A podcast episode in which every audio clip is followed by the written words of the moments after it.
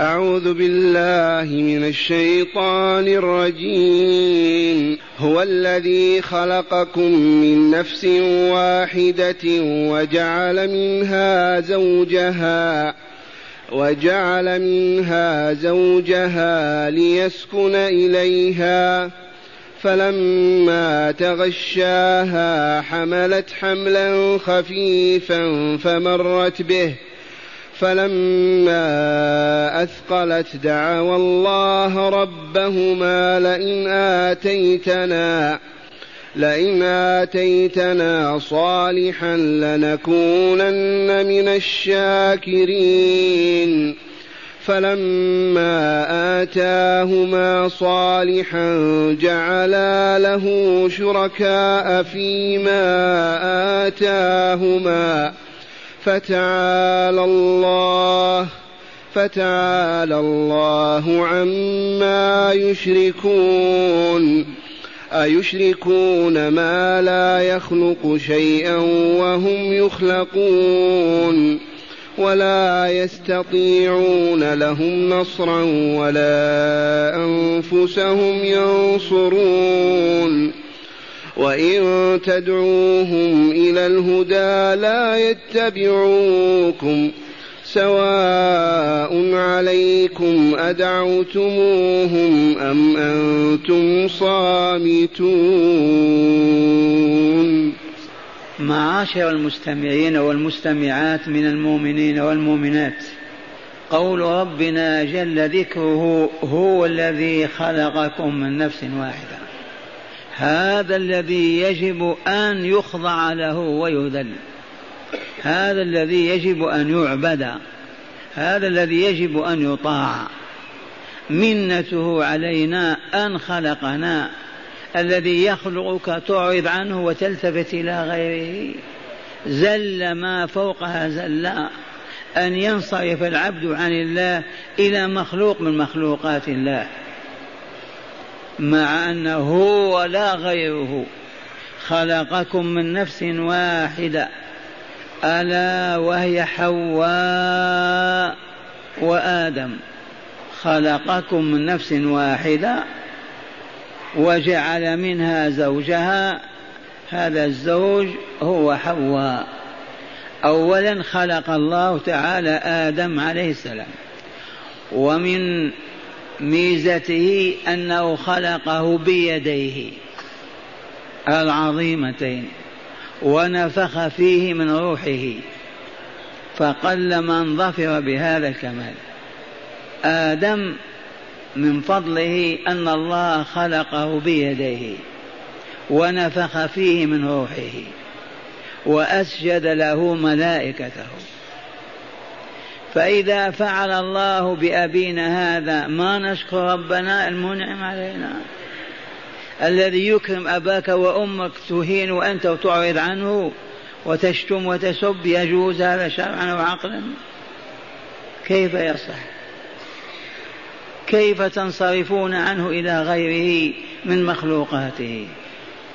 هو الذي خلقكم من نفس واحدة وجعل منها زوجها. ولفظ الزوج بمعنى الزوجة. إذ كل فرد إذا أضيف إليه آخر يقال فيه زوج. فالرجل زوج بسبب المرأة والمرأة زوج بسبب الرجل. وعند الخوف الالتباس يؤتى بالتاء الدالة على التأنيث فتقول هذه زوجة فلان. فقط من الخوف من اللبس والاختلاط. وجعل منها زوجها وذكر تعالى من سورة النساء المدنية. يا أيها الناس اتقوا ربكم الذي خلقكم من نفس واحدة وخلق منها زوجها وبث منهما رجالا كثيرا ونساء. فاتقوا الله الذي تساءلون به والأرحام. وأخبرنا أبو القاسم نبينا الحبيب صلى الله عليه وسلم بأن الله أخرج حواء من ضلع آدم الأيسر المعوج هذا. فلهذا خلقت المرأة من ضلع أعوج فإن أردت أن تقومها كسرتها وإن تركتها اتركها على اعوجاجها. ما لك سبيل؟ خلقنا من ضلع أعوج فطرتهن غريزتهن هي هذه. فإما أن تحملها على اعوجاجها والحمد لله فاصبر واشكر. وإما أن تقومها لتصبح مستقيمة ما تقدر تنكسر. خذ أنت عظم معوج وكسر وأصلحه إلا أن يتكسر وينكسر. إذا وقوله تعالى ليسكن إليها. نعم لو أن الله زوج آدم بغير حواء على سبيل المثال هل يستطيع أحدنا أن تطمئن نفسه وتسكن روحه لو تزوج بهيمة؟ ما يتم أبدا. فرق كما فرق بين الحياة والموت. لكن الفرس البعير الجمل الكلب ال لو يتزوج غير جنسه يسعد؟ يجد طمأنينة والسكون مستحيل.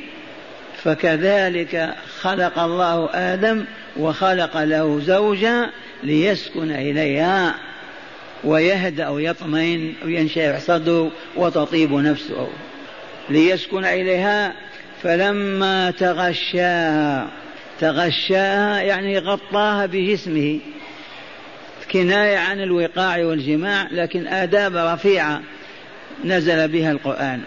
تغشى يعني غطاها. كيف غطاها بجسمه أي وطئها.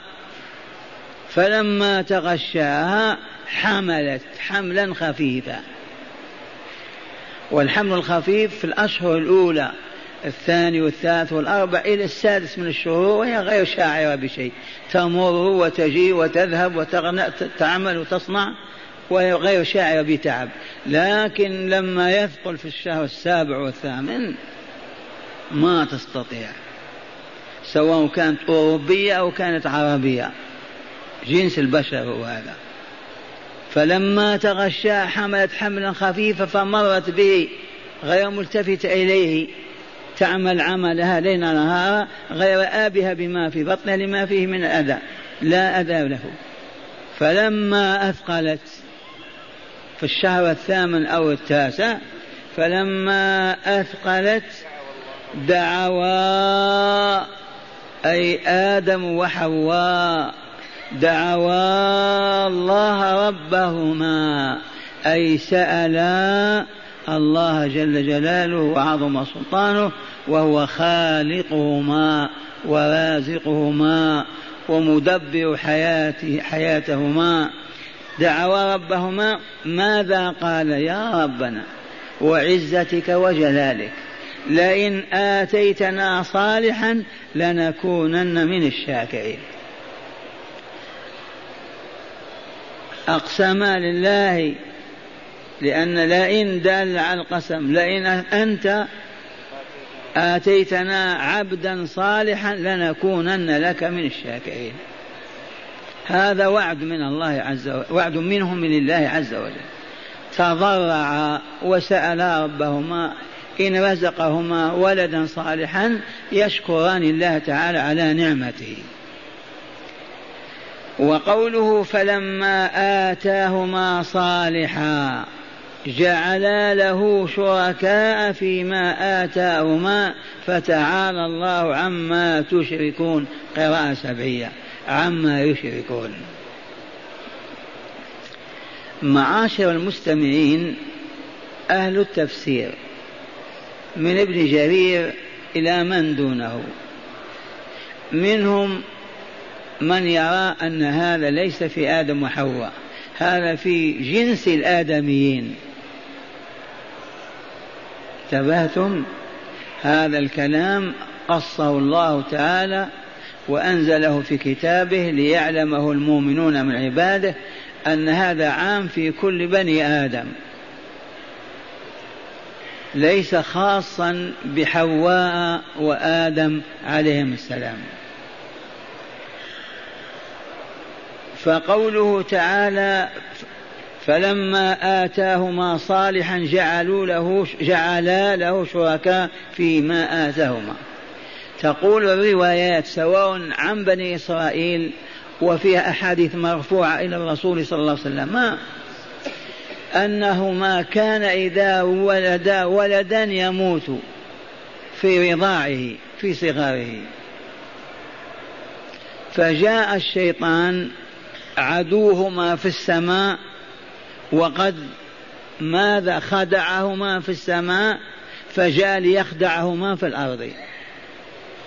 فقال هل أدلكما على شيء إذا قلتما ما يموت الولد؟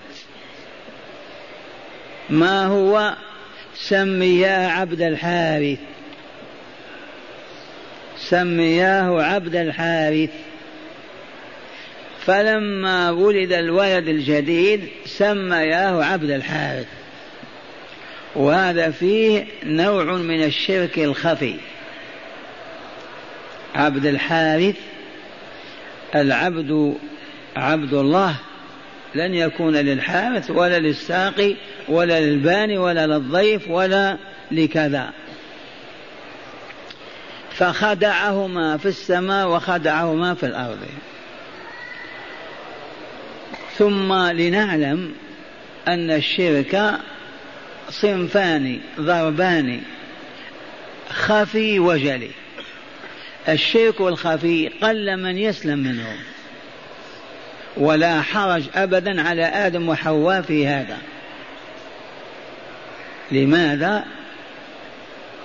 ما يلدان يموت فجاء من غرر بهما وقال لو تسمياه كذا ما يموت. رغبة في حياة ولدهما. ماذا نسميه؟ قال سمياه عبد الحارث. إذا فكانت خدعة إبليس. هل تقول آدم من الأنبياء معصوم ما يرتكب هذا؟ فيه من يقول هذا الكلام ويحاول أن يصرف الآية عن هذا المعنى. لكن آدم ما كان في السماء وخدعه إبليس وقال هذه الشجرة إذا أكلتما لا تموتان وكذا وكذا وغرر بهما. وهما مع الله في الملكوت الأعلى. فوسوس لهم الشيطان وقال هل أدلكم على شجرة؟ على شجرة الخلد وملك لا يبلى فأكلا منها فبلت لهما سوءتهما. الآية. فلا غرابة أبدا أن يأتيهما في صورة من الصور يقول ما دمتم في هذه الحال أرشدكم إلى شيء سمي عبد الحارث فقط ما يموت. ولا عجب أبدا في هذا. وهذا من الشرك الخفي لا يقدح في صاحبه لما لم يتعمده. تحدث صاحب مع رسول الله صلى الله عليه وسلم حديثا فقال له أثناء حديثه ما شاء الله وشئت يا رسول الله. فقال الرسول لا قل ما شاء الله ثم شئت. ما زدت أن جعلتني لله ندا. فهل كفر الرسول هذا الرجل؟ ما كفره قال فقط لا تقل هذا لأنك جعلتني ندا لله عز وجل. ونظير هذا قولنا لولا الطبيب لكان فلان ما أصبح. لولا الطعام والشراب ما كنا كذا. وهذه من الشرك الخفي. وهذا من هذا النوع. هذا إن فسرنا الآية كما قلنا على آدم وحواء. أما إن جعلنا عامة في بني آدم فلا دخل لهذا الكلام. لكن السياق ولهذا قرئ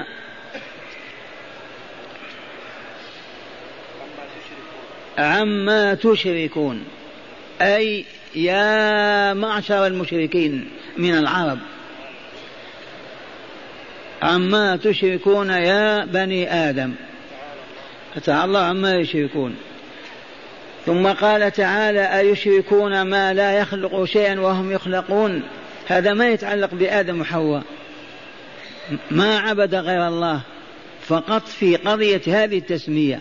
كيف يواجههم بالخطاب ويقول لهم أيشركون ما لا يخلق شيئا وهم يخلقون. الذين يعبدون من دون الله أصنام وأحجار وتماثيل وبشر يعبدونهم لا يخلقون شيئا وهم يخلقون. أيشركون ما لا يخلق شيئا في عبادة الله وهم مخلوق يخلقون ولا يستطيعون لهم نصرا. هذا الكلام كله في المشركين من العرب وغيرهم ممن عبدوا غير الله وسألوا وتضرعوا لغير الله. هذه الأصنام التي يعبدونها أو التماثيل أو الأحجار هي مخلوقة. كيف تخلق؟ هل تستطيع نصرهم؟ هي تحتاج إلى من ينصرها وإلا ترمى في الوادي أو تحطم وتكسر. فهذا التنديد بالشرك الذي عليه المشركون. فقوله تعالى في هذا الاستفهام أيشركون ما لا يخلق شيئا؟ هل آدم أشركوا ما لا يخلق أو يخلق؟ فقط قال لهم سموه عبد الحارث. وعندنا عبد الضيف. تمام عبد الرسول عبد النبي عبد كذا لكنه شرك خفي يجب أن نتركه. لكن لا نكفر صاحبه إلا إذا تعمد قال أنا أريد كذا. فقوله جل ذكره أيشركون هذا الإنكار؟ يشركون في عبادة الله ما لا يخلق شيئا وهم يخلقون. ولا يستطيعون لهم نصرا ولا أنفسهم ينصرون. هل أصنام اللات العزى تنصرهم وهي تنتصر لنفسها؟ وإن تدعوهم إلى الهدى لا يتبعوكم. لو نادوا أصنامهم تعالوا يجيئونهم. تعالوا نعبد الله سويا نحن وأنتم ما يستجيبون. لا يتبعوكم سواء عليكم أدعوتموهم أم أنتم صامتون. معشر المستمعين نسمع شرح هذه الآيات في الكتاب. يقول تعالى لأولئك السائلين عن الساعة في الآيات السابقة. يسألون عنها كما علمنا عنادا ومكابرة وتكذيبا وإنكارا. اليهود من أجل التحدي ومن أجل إيقاع الرسول في إشكال. والمشركون من أجل إصرارهم على الشرك والكفر يكذبون بالدار الآخرة وما يتم فيها. إذا يقول تعالى لأولئك السائلين عن الساعة عنادا ومكابرة من أهل الشرك هو أي الله الذي خلقكم من نفس واحدة وخلق منها زوجها. أي الإله المستحق للعبادة لا الأصنام ولا الأوثان.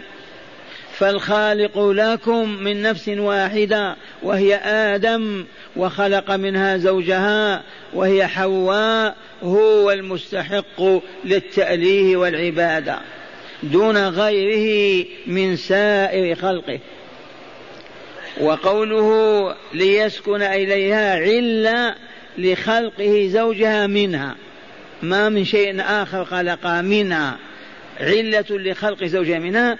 إذ لو كانت من جنس آخر لما حصلت الألفة ولا الأنس بينهما أبدا. كما بين حيوان مع حيوان ما يتم فكيف آدم مع حيوان؟ وقوله فلما تغشاها أي للوطئ ووطئها بالفعل جامع حملت حملا خفيفا فمرت به لخفته. فلما أثقلت أي أثقلها الحمل دعوا الله دعوا الله أي آدم وحواء ذي تثنية وإلا لا؟ دعوا ربهما تعالى أي سألاه قائلين ماذا؟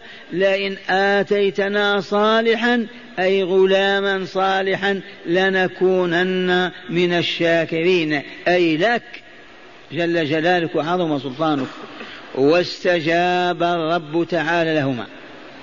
وآتاهما صالحا. وقوله تعالى فلما آتاهما صالحا جعل له شركاء فيما آتاهما حيث سمته حواء عبد الحارث بتغرير من إبليس إذ اقترح عليهما هذه التسمية وهي من الشرك الخفي.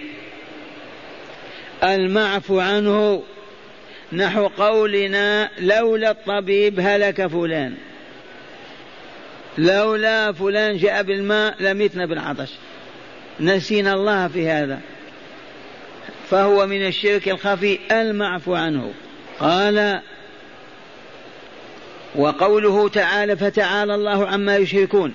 عائد هذا وراجع إلى كفار قريش الذين يشركون في عبادة الله أصنامهم وأوثانهم. بدليل قوله بعد أيشركون ما لا يخلق شيئا؟ هذا دال على أن الخطاب ما هو لآدم وحواء. انتهى الكلام عنهما. هذا واجه به المشركين في مكة. قال فقوله فتعالى الله عما يشركون لو أراد حواء وآدم لقال فتعالى عما يشركان. كذا ولا لا؟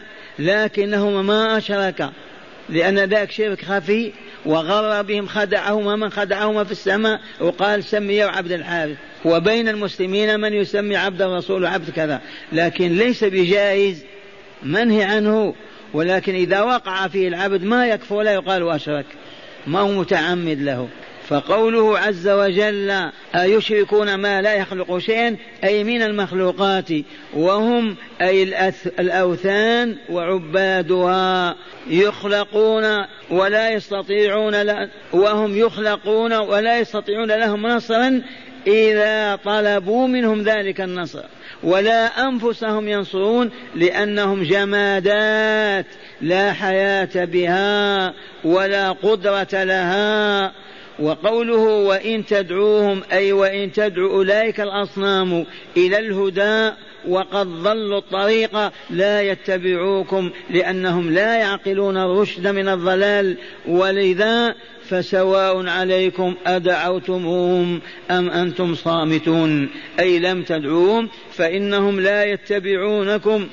ومن هذه حاله وهذا واقعه فهل يصح أن يعبد؟ فتقرب له القرابين ويحلف به ويعكف عنده وينادى ويستغاث به اللهم لا لا ولكن المشركين لا يعقلون.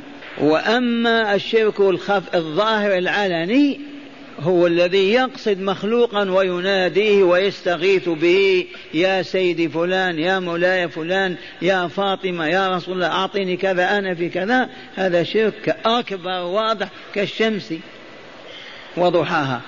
فالذي يستغيث بمخلوق يدعوه يناديه يحلف به يعكف على قبره يتمسح به هذا ألهه وقد أشرك شركا أكبر والعياذ بالله. إن مات بدون توبة لا يغفر له.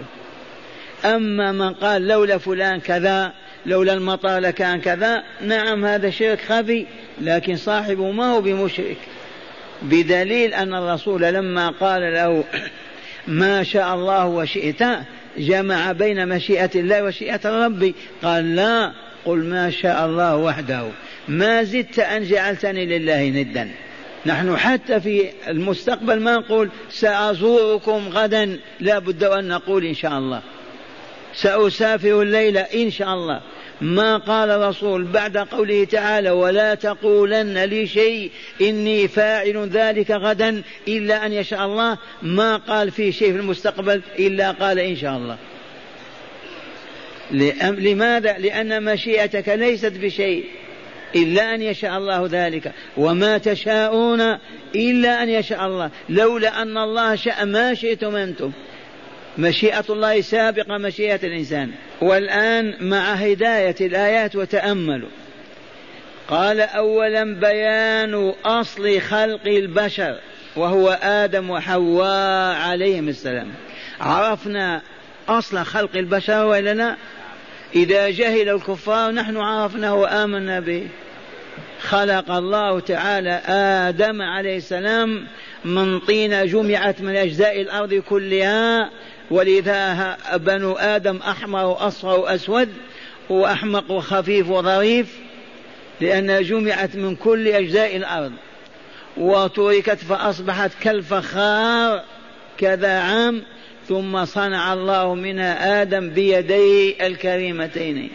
ونفخ فيه من روحه فأصبح آدم أبا البشر. وأخبرنا تعالى أنه خلق حواء منه وخلق منها من بعضها زوجها. ما نستطيع أول تأويل آخر أبدا. وأخبر الرسول وبين من ضلاعه الأيسر والأعوج وقال النساء يا بني آدم يا الفحول اعلموا أن المرأة خلقت من ضلع أعوج فانتبه. إذا حاولت تقيمها كسرتها وإذا قبلتها تقبلها على عوجها. ما استطعت. إذا قال أولا بيان أصل خلق البشر وهو آدم وحواء عليهم السلام. لما أهبطهما إلى الأرض لأن السماء ما أصبحت تحملهما لأنهما خرج عن طاعة الله.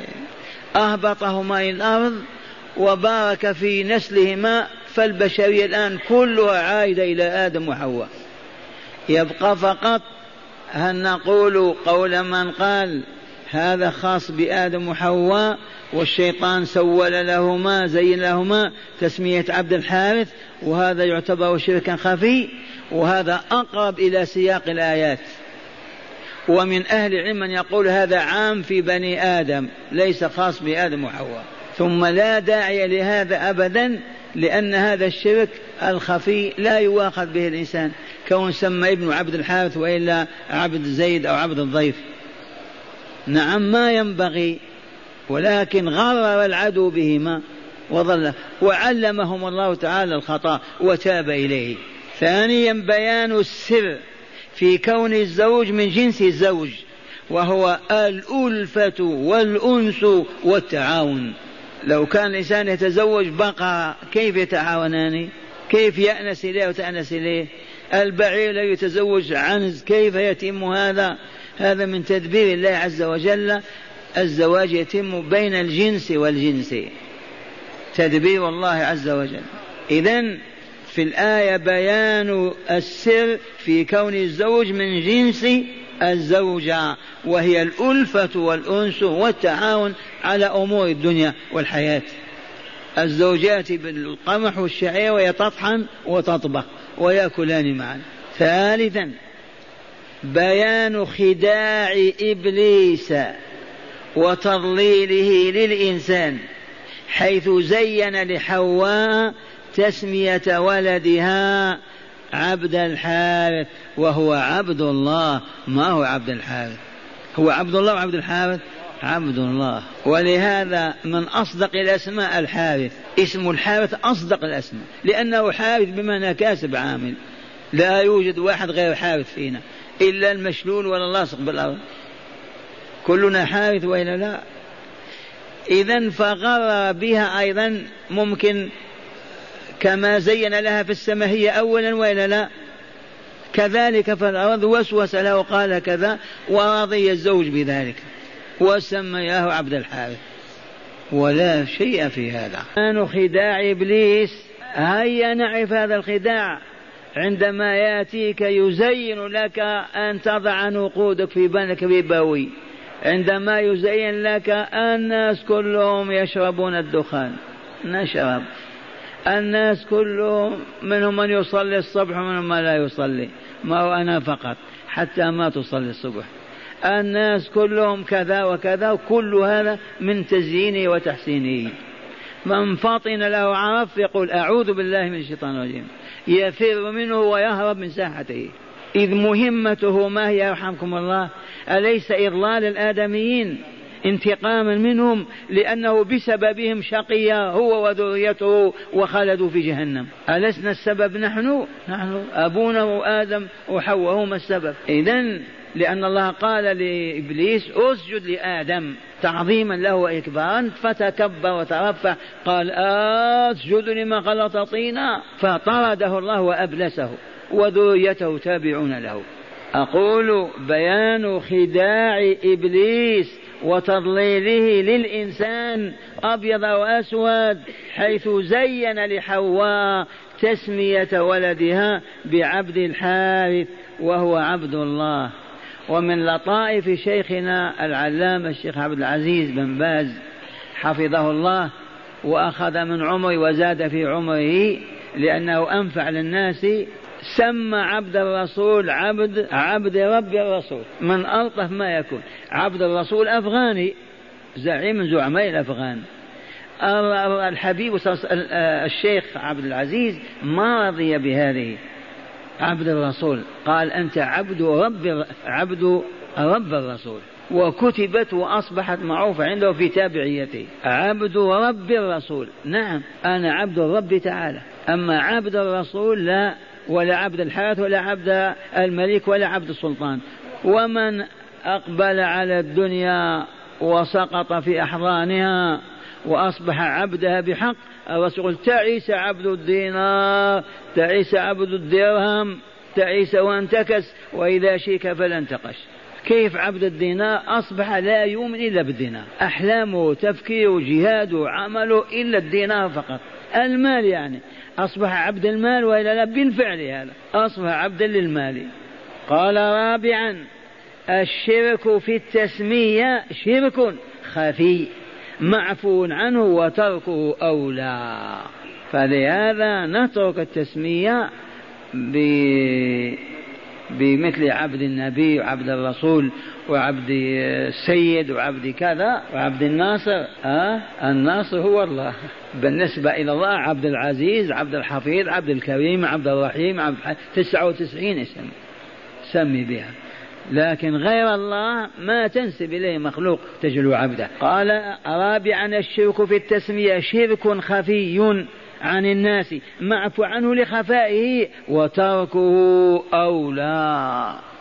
وأحق خامسا التنديد بالشرك والمشركين وبيان جهل المشركين وسفههم إذ يعبدون ما لا يسمع ولا يبصر ولا يجيب ولا يتبع. وهذا يا معشر المستمعين انتهى من المشركين بانتصار الإسلام ثلاثة قرون.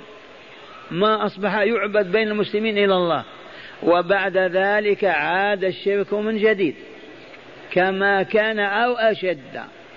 فقد عبدت القباب والقبور. أقسم بالله الذي لا إله غيره. لقد عبدت في الشرق والغرب. من أندونيسيا شرقا إلى موريطانيا غربا. يدخلون على الولي وينادونه ويستغيثون به ويا ويعكفون حول الضريح مررنا بهم نساء ورجال ويحلفون به ويستغيثون به وحتى قبل الحبيب صلى الله عليه وسلم قبل وجود الحكومة السعودية لا تسأل ماذا يصنعون. يخرون ساجدين. تبهتم فهيا نحمد الله عز وجل على أن الله بصرنا فخف هذا الضغط في كل أنحاء العالم. وإلا كان أزيدكم تذكيرا رفعت قضية إلى المحكمة. البينة على المدعي والأمين على من أنكر. حكم القاضي بأن يحلف على أن هذا المال له. قال المحكوم له حلفه بسيد فلان. لأنه إذا تحلف بالله يحلف بالله مئة مرة. ولا يبالي. وبالفعل يحلف بالله خمسين مرة ما يبالي. احلف بسيد فلان ما يستطيع. فانظر كيف نسي الله وأنه معه يسمعه ويراه ويقدر على أخذه وإعطائه. حجبه هذا كله الشيطان وخاف فقط من الولي. فقال خذه حلفه. والولي ممكن يبعد كذا كيلو متر عشرة وعشرين كيلو من قرية إلى قرية وهذا المسكين عرف أن حقه ضاع لأنه يحلف عرف أن حقه ضاع. إذا ماذا يصنع؟ قال ننتقم منه. أخذ هراوة تحت إبطه ومشى معه إلى سيد فلان. لما وقف يحلف حقك يا سيد فلان كذا مرة مرتين والآخر أخذ الهراء وضربوا على رقبته. وسقط. وآخر هرب قالوا ماذا؟ قالوا سيدي فلان ضربه. لأنه حلف بالكذب فازدادت الفتنة أعظم. هو أراد ينتقم لنفسه. عرف أنه يحلف بالسيد ويأخذ حق الناس. إذا فانتقم منه وضربه بالهراء وتركه يشحط يتشحط في دمه وهرب. جاءوا قالوا ما هذا قال هذا حلف بالباطل. حلف كاذبا من سيد فلان. إياك أن تحلف بالباطل. بالأنبياء بالأولياء. أمثلة من هذه كثيرة. قولوا الحمد لله. الحاضرون ممكن لا يوجد واحد في المئة يقول يا رسول الله أو يا فاطمة أو يا حسين أو يا عبد القادر. أبدا. لا يستغاث إلا بالله ولا يسأل إلا الله ولا يطرح بين يدي مخلوق إلا الله الخالق. يطرح بين يديه فلا يقضي الحاجات إلا هو. وإنما نتوسل إلى الله بفعل الخيرات. وترك المنكرات فيقضي حوائجنا.